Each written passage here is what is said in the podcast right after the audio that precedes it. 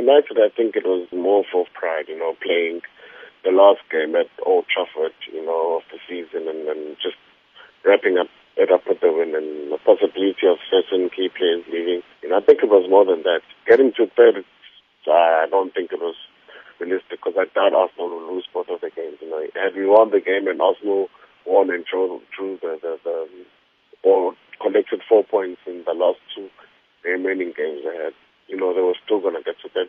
More than anything, I think it was just to, to, to sort of give the fans something in a hard season, you know, um, promising on paper, but nothing materialized at the end. When Radamel Falcao did make his way to the bench, he actually waved away to the crowd at Old Trafford. Could that be a signal that he's leaving the club?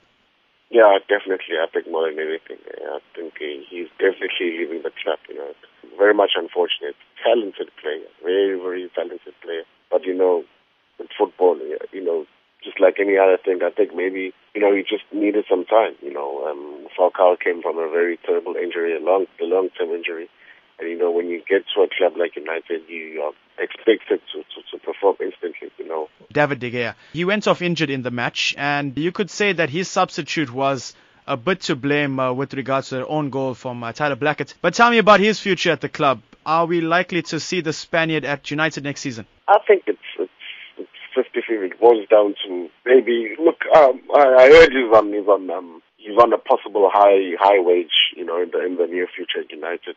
But then again, you know, he's he's a Spanish guy, and when a club like Real Madrid comes knocking in the door, you know, not not many not many guys would you know would look away. You know, I think maybe it's you know growing up in Spain in Madrid, you know. It's a club that he's always wanted to play for, you know. Like, and, and if Madrid come knocking, I think you know, it'll be too hard to resist and then.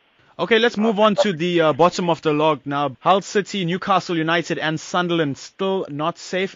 But tell me more about it. Sunderland have two games to play. They play Arsenal and they play Chelsea. Could be two losses for them, and it could give a chance for Hull City or Newcastle United to sneak above them. Now, it's very tight. It's going to go down to the final day. What's your predictions for the relegation battle? Yeah, I think Hull is good as gone. You know, I think especially you know it's very it's very interesting. You know what's going on in the bottom. You know you you when the season starts, and you never thought you you could see um, Newcastle amongst those teams struggling to to to for you know to stay in the Premier League. But I think Hull City has got as gone. You know. A quick word on Steven Gerrard. He made his final bow at uh, Anfield at the weekend. A legendary player. What were your thoughts? Oh, what a fantastic player! You know, what a fantastic, fantastic player. It's unfortunate, you know, to wrap up his Liverpool career without a, a, a Premier League winners medal. Very unfortunate. And obviously the way they lost, they, you know, they lost the last game. You know, I, I thought maybe they were going to go out for Gerrard. You know, he's been in the club forever. He's he's been the pillar of the club, and he's been a fantastic player.